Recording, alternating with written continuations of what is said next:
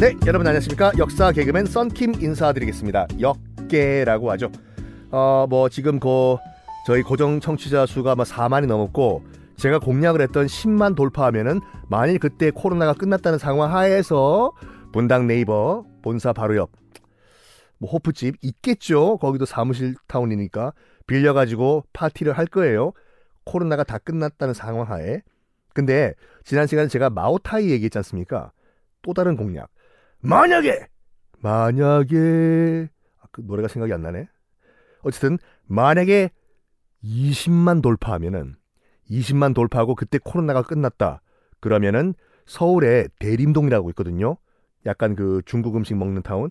거기서 제가 식당 하나 빌려가지고 마오타이 쏠게요. 진짜로. 네. 그 전에 네이버는 분당 사무실 하나 주세요, 저한테.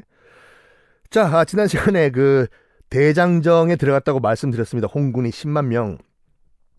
말이 13,000km죠, 여러분. 그거를 운전하고 가더라도 차가 고장 날걸요? 그걸 걸어갔어요, 이 양반들이. 걷고 또 걷고 해서 저 북부의 연안이라는 지역에 도착을 합니다. 거기는 아직까지 아, 국민당군의 세력권 바깥이었거든요. 그래서 안심을 하고 연안에 정착을 해요, 홍군이. 자, 고생 많았다, 우리 홍군. 몇 명 남았나? 왕서방, 장서방, 성룡, 주윤발, 원표 다 했나? 없는데요. 오다가 굶어 죽었습니다. 부상으로 죽었어요. 그래서 10만으로 출발했잖아요. 처음에 강서성에서 10만에서 10분의 1로 줄어요. 딱 만 명만 남아요. 9만은 중간에 죽든지 도저히 못 따라가겠다 뭐 도, 도망을 가든지 뿔뿔이 흩어지고 딱 만 명만 남았는데 이 만 명 어떤 병사겠습니까? 게릴라전으로 단련된 최강의 전투력을 가진 최정의 군대 딱 만 명이 남은 거예요. 전투력 만렙, 만렙이 얘네들을. 그래서 나중에 항일 전투할 때 정말 지대한 공을 세웁니다. 이 만 명의 최정의 게릴라들이. 그런 와중에 이 일본은 착착 중국 침공 준비를 하고 있다고 마, 아까 말씀드렸지 않습니까? 만주에는 일본 괴뢰국인 그 만주국을 세우고 푸이를 앉히고 아유 푸이 그 양반도 정말 불쌍한 인간이에요. 그 천수를 누리다가 돌아가셨어요. 나중에 그 모택동의 중화인민공화국에서 그 식물원 직원으로 살면서 한때 황제였는데 식물원 지. 일본 입장에서는 아이 지금 중국인어 상황이 완전 왁왁 개판데스.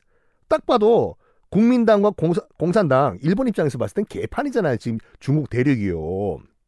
이때도 그러니까 공산당 토벌을 할 때도 이 국민당 내부에서는 계속 얘기를 해요.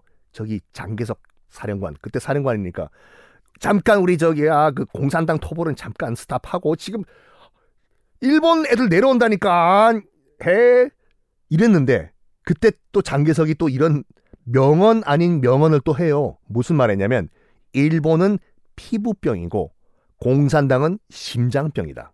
장기석의 발언이에요.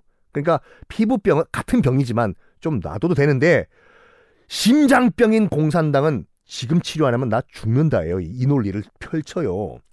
당연히 이런 상황에서 국민당 내부에서도 이건 아니 아니 아니 아니 아니야 라는 비판의 목소리가 나오겠지요. 있었어요. 어 1936년 1936년 일본을 먼저 공격하자 주장을 하던 국민당군의 부사령관이 있었는데, 그러니까 일본군 먼저 타도하자. 국민당군 부사령관, 그러니까 사령관은 장기석이고 부사령관이 장학량이라는 인물이 있었어요. 그 제가 봤을 때는 그 중국 현대사에 나오는 인물 중에 제일 미남이라고 생각하거든요. 이 역사에 나와 있어요. 장학량은 미남이다.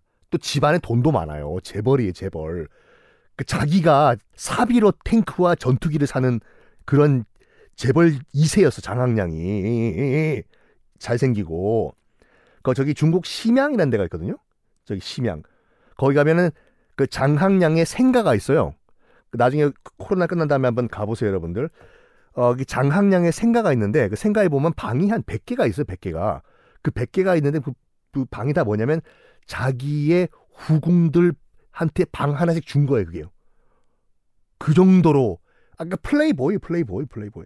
플레이보이인데 나라가 어 이제 일본에게 먹힐 상황이고 하니까 이제 이제 그 자기 돈 가지고 전투기와 탱크를 사가지고 장개석의 국민당에 참여를 한 인물인데 하여간 이 장학량은 일본 먼저 치자주의예요. 그래가지고 장개석한테 계속 설득을 해요. 저기 사령관 어, 미남 왔나? 어, 제가 미남은 맞습니다만 그림 그렇 그렇습니다 말이 나 나, 왜 말을 더듬나? 사령관님 왜 미남? 아 미남이란 말 좀 그만하시고 지금 모택동이 지금 중요한 게 아닙니다 사령관님. 아 지금 일본 애들이 지금 만주 먹고 지금 우리 대륙을 칠까 말까 하는 상황인데 무슨 무슨 모택동입니까 지금 일단 먼저 일본을 칩시다. 야 부사령관 나는 타이틀이 뭐지? 사령관입니다. 너는 부사령관입니다. 누구 말 들어야 되지? 사령관이요. 이렇게 그 의견 차이를 보여요. 근데 장학량이 어떻게 생각했냐면 지금 하극상을 저지른 한이 있더라도 일본 먼저 쳐야 된다 하면서 잠을 자고 있던 장개석을 습격해서 납치를 해버립니다. 장학량이 하극상이고 구태타죠. 이게 일명 1936년에 그 서안 사변이라고 하거든요. 그 서안이라고 있어요. 저 중국의 그 시안이라고 하는 진시황 릉 있는 그 도, 그 도시요. 그 서안에 어, 그 화청지라는 데가 있거든요. 화청지가 어디냐면 아 여러분 나중에 빨리 코로나 끝나면 제가 그 그것도 해요. 사람들 모집해가지고 중국 역사 투어 해서 제가 가이드도 해드리거든요. 많이 했거든요. 그 시안 같은 데도 한 뭐 제가 한 다섯 번 뭐 사람들 모집해서 가서 역사 투어도 해드리고 여기가 진시황릉이고 여기가 서안사변이 일어났던 뭐 화청지고 기타 등등 아 그리고 또 밤엔 또 빠라삐리뽕 술도 한 잔 하시고 나중에 여러분 코로나 끝난 다음에 제가 한번 여러분 모시고 이 중국 어, 돌아다니면서 중국사 역사 투어 한번 해드리겠습니다. 하여간 화청지라고 있어요. 그 서안에 옛날에 그 당 현종과 양귀비가 살았던 약간 별궁 형태의 그런 어, 궁궐인데 여기서 장개석이 쿨쿨쿨 자고 있었어요. 화청지에서. 이거를 장학량이 몰래 밤에 들어가서 납치를 해버려 장개석을. 우다탕탕 쿵탕탕. 그때 장개석이 얼마나 놀랐냐면 틀리도 놔두고 튀어요. 도망간다고. 맨발에 잠옷바람으로 도망을 가. 장개석이요. 결국엔 잡히죠. 장항량한테. 그때 이제 그 장개석 군 그 경호병이랑 장항량의 군 가운데 교전이 벌어지거든요. 당연히 교전이 벌어지겠죠. 탕탕탕탕탕탕탕. 지금도 화청지에 가면은 그때 총탄 자국이 그대로 남아 있어요. 그 후손들한테 보라고 그 중국 당국이 놔둔 거죠. 네. 그리고 아까 말씀드렸던 심양에 있는 장항량 그 생가 거기도 제가 심양에도 그 역사 투어 몇 번 많이 갔거든요. 사람들 모집해가지고 가면은 제가 다 소개를 해 드리겠습니다. 하여간 장항량이 장개석을 납치를 하고 딜을 해요.